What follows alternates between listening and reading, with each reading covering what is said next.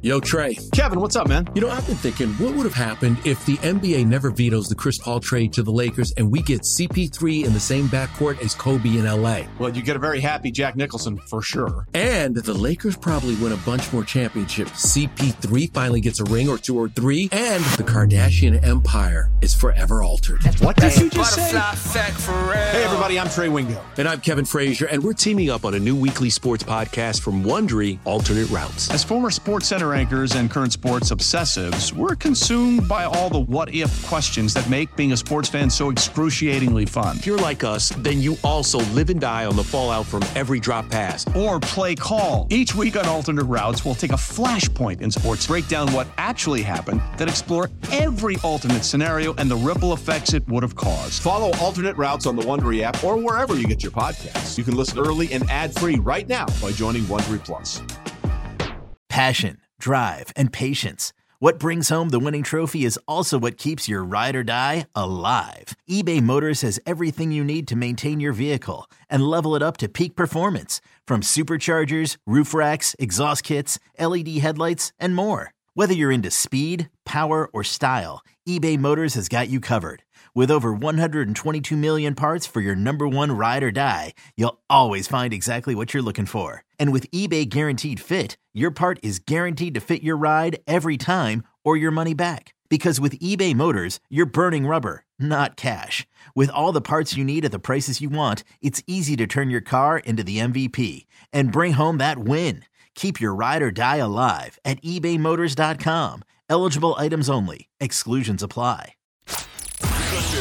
Because there's never an off day in the greatest sports city on earth. Here are the, biggest stories and everything else you need to know from the new title town. It's Breaking Boston with Andy Hart.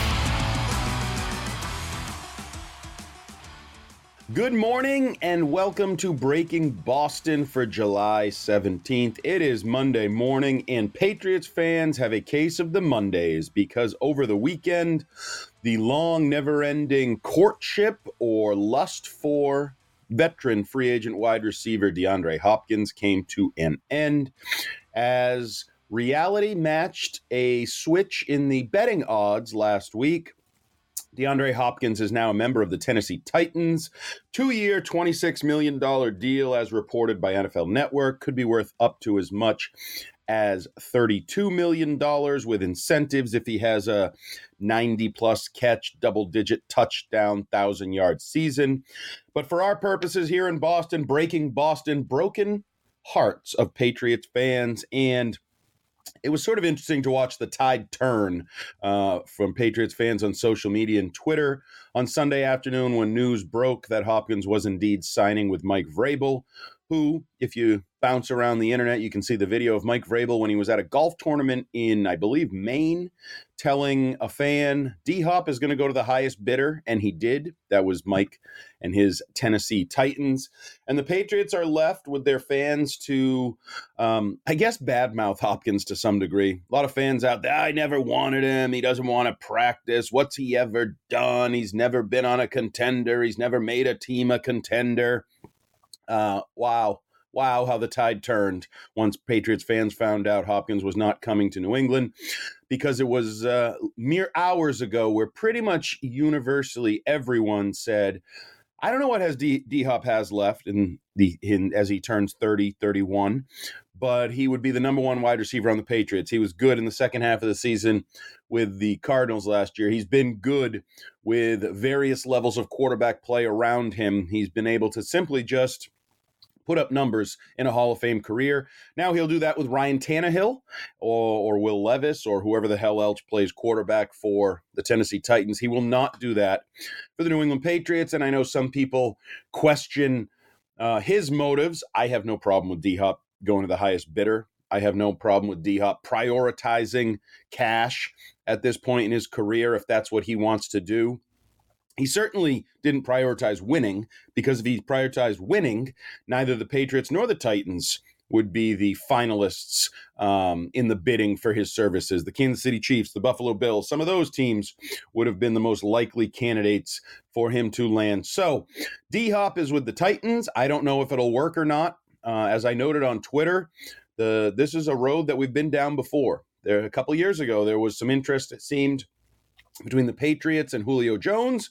Julio Jones goes to Tennessee and Julio Jones is a massive disappointment. Nothing like the Atlanta Falcons. Julio Jones doesn't work, and uh, Tennessee is left to pay him for not a lot of production. Will D Hop be better than that? Will D Hop have more production left late in his career? Um, my guess is yes. My guess is that D Hop um, is still going to be a productive player if he can stay healthy, um, but we will find out. That really doesn't matter anymore because um, whether it's out of spite or dishonest, you know, intellectual dishonesty. No longer should Patriots fans care about D Hop. Now it's about their wide receiver depth chart, which apparently is going to stay as is. Apparently is going to uh, have Juju Smith Schuster as the number one wide receiver um, after a year in Kansas City, a guy who hasn't um, hasn't exactly shown, proven himself a true number one. He puts up number one numbers sometimes, but usually that's when he's alongside Antonio Brown early in his career with the Pittsburgh Steelers, or even last year when he's playing with the best quarterback on the planet and Travis Kelce, one of the best pass catching tight ends, one of the best offensive players right now on the planet. But Juju Smith Schuster, who um, I can tell you I have not seen do anything for the Patriots just yet because he uh, was not on the field for OTAs, was not on the field for minicamp. At some point, he'll step on the field, and at some point, he will take over the reins as the number one receiver um, because Bill Belichick decided to swap him in and Jakobi Meyers out in that role. Jakobi Meyers has been, in terms of production, the Patriots' number one receiver for the last three years uh, last couple years working with Mac Jones. Or you may think maybe DeVante Parker still has number one receiver type production uh, in his in his bag of veteran tricks, so to speak, because once upon a time, he was a 1,400 yard receiver with the Miami Dolphins, a Pro Bowl caliber receiver. Maybe you think it's him.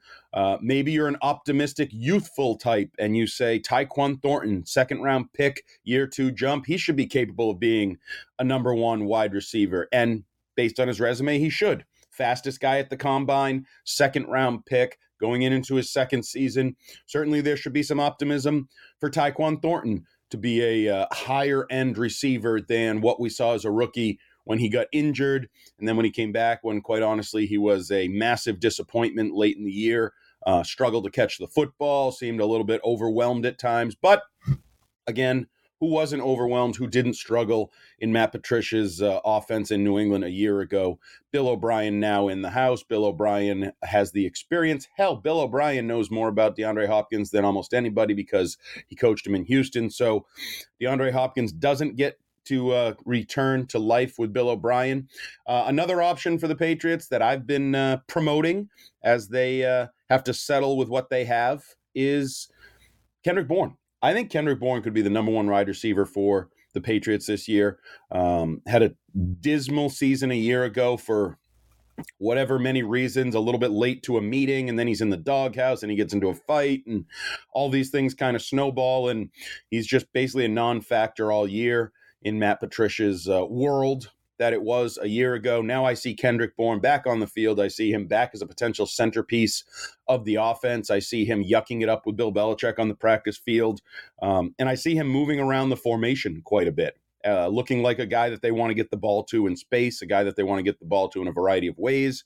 So all these all these people that are talking about trading Kendrick Bourne or does a receiver need to get cut if they did indeed get D Hop, I never bought into that. I think Kendrick Bourne should and could get a lot of opportunities to be a playmaker for the Patriots in 2023. Um, but the reality is, the position has a lot of um, complementary options to turn to. Doesn't have a number one receiver, and DeAndre Hopkins would have brought that. And I know there's anger out there. It's a contract the Patriots could have done. Should they have done it? Should they have increased the juice? I still haven't seen true guaranteed money numbers um, essentially, the $12 million first year salary will become guaranteed, um, assuming that D Hop makes the roster and on, is on the roster heading into week one. Um, so he's going to get probably not quite the $15 million that he was looking for, I guess, north of that, the OBJ contract. But it certainly is not a contract that is beyond anything what the Patriots could have done. Hell, Patriots are paying Jonnu Smith uh, 12 or 13 million dollars on the cap this year, maybe even a little bit more than that if my mind um, is correct. And so they've paid money to Jonnu Smith and Hunter Henry and different guys in recent years. Hell, Nelson Agholor was on the books for 11 plus million dollars a year ago and he was a nobody.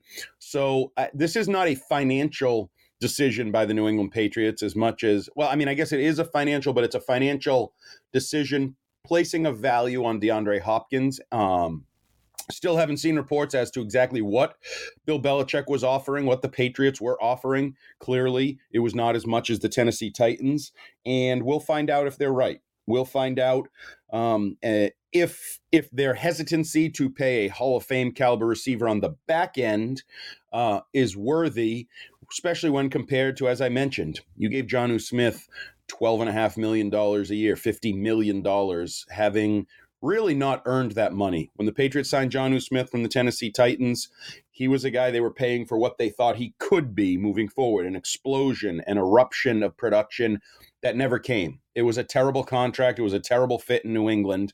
Um, similar to Hunter Henry, I think they paid him expecting a little bit more. Not that he hasn't been productive or good in his first couple years in New England, but they certainly weren't paying for what he did with the Chargers. They were paying for what he was going to do with the Patriots at $12.5 million a year.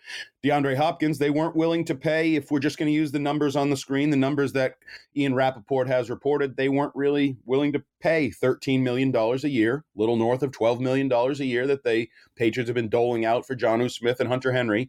They weren't really willing to pay that for DeAndre Hopkins. So that tells me maybe they believe he's not going to reach those kind of numbers that you see on the screen if you're watching. Um, that he's not going to necessarily be an 80, 90 catch guy, a 900,000 yard guy, an eight or 10 touchdown guy. And if you remember, there were those questions from uh, some executives through Burt Breer's reporting that D Hop doesn't get open anymore. He's not explosive anymore, whatever.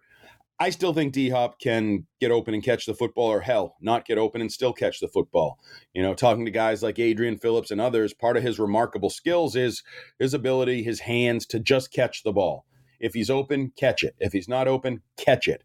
You know, Moss people or D Hop people, whatever the hell you want to call it.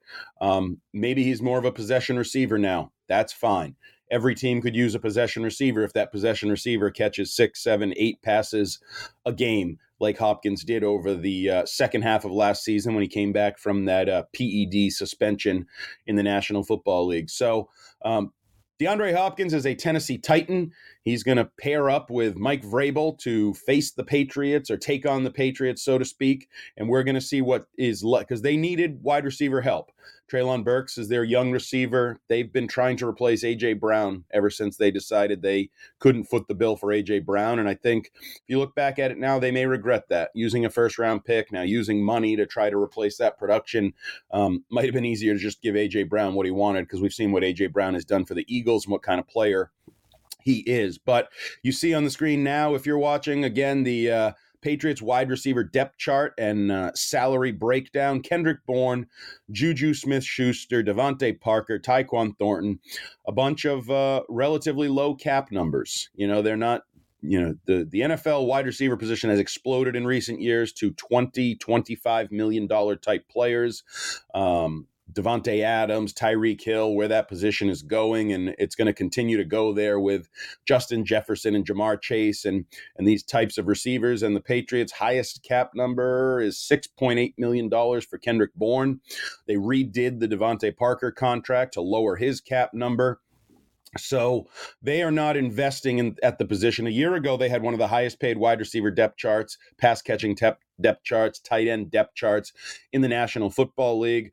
Uh, right now, they do not. Hell, Ty Montgomery is in their top five if you're looking at the wide receiver position. It's part of the reason why so many people have given uh, at least uh, credence to the idea that Kayshon Boutte or one of these young receivers, Malik Cunningham, as he transitions from quarterback, one of these late round draft picks or undrafted receivers, Demario Douglas, um, could make the Patriots roster because their depth there. And you see the tight end position.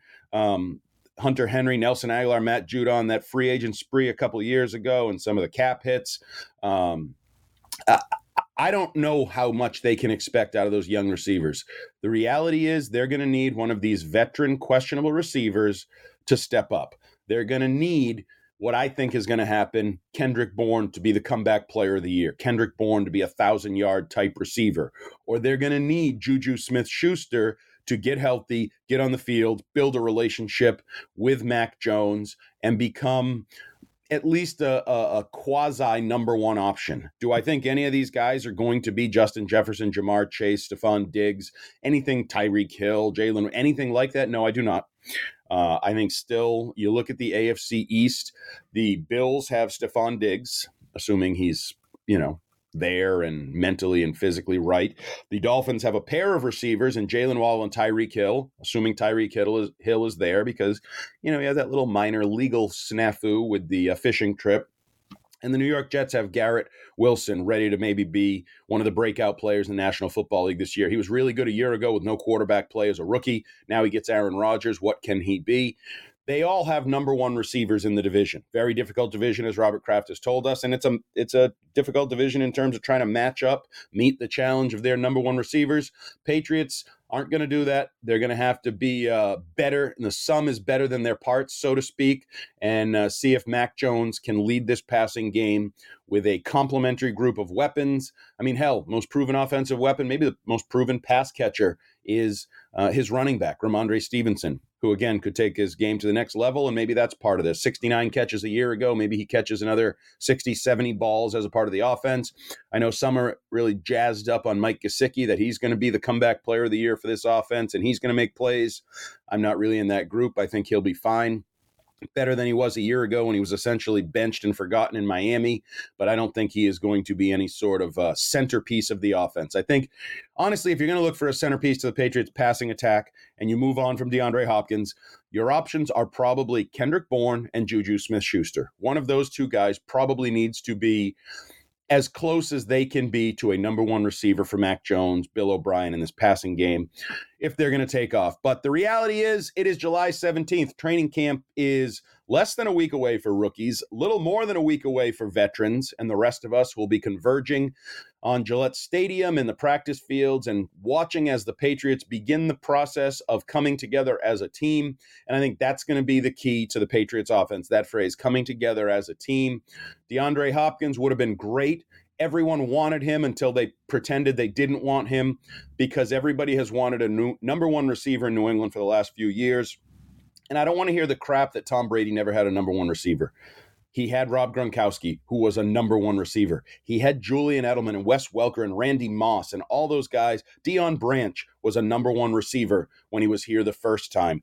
They just didn't want to pay him like a number one receiver. More often than not, the Patriots passing game, when successful with Charlie Weis, Bill O'Brien, Josh McDaniels, has had a number one option in the passing game that was pretty obvious that when the going got tough, the quarterback knew where he was going.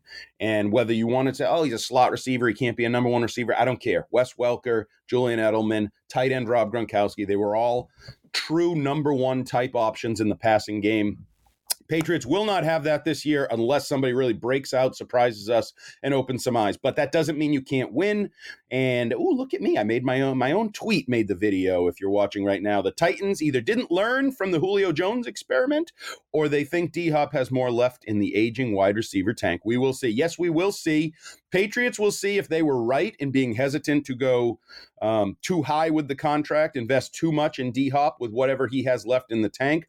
Titans will see if they're right. If he is a number one receiver that can help either Ryan Tannehill uh, maintain his status as the starting quarterback or one of those young guys uh, take over the job and take their games to the next level, which we've seen true number one wide receivers do uh, endlessly in the NFL in recent years. But D Hop is a Tennessee Titan. The Patriots are what they are at the wide receiver position, and fans can pretend they didn't want D Hop, or they can just pretend they love the options on the table, or they can bitch about Bill Belichick, the GM, Robert Kraft, the owner, not spending money, not being willing to invest in the team to the level they need to when they have somewhere in the range of $16 million of cap space and plenty of future dollars and cap space to spend. They didn't want D Hop. They didn't think he was worth over investing in. You can agree, you can disagree, but that's the reality. And the reality is, this is breaking Boston for July 17th, 2023. It's a Monday.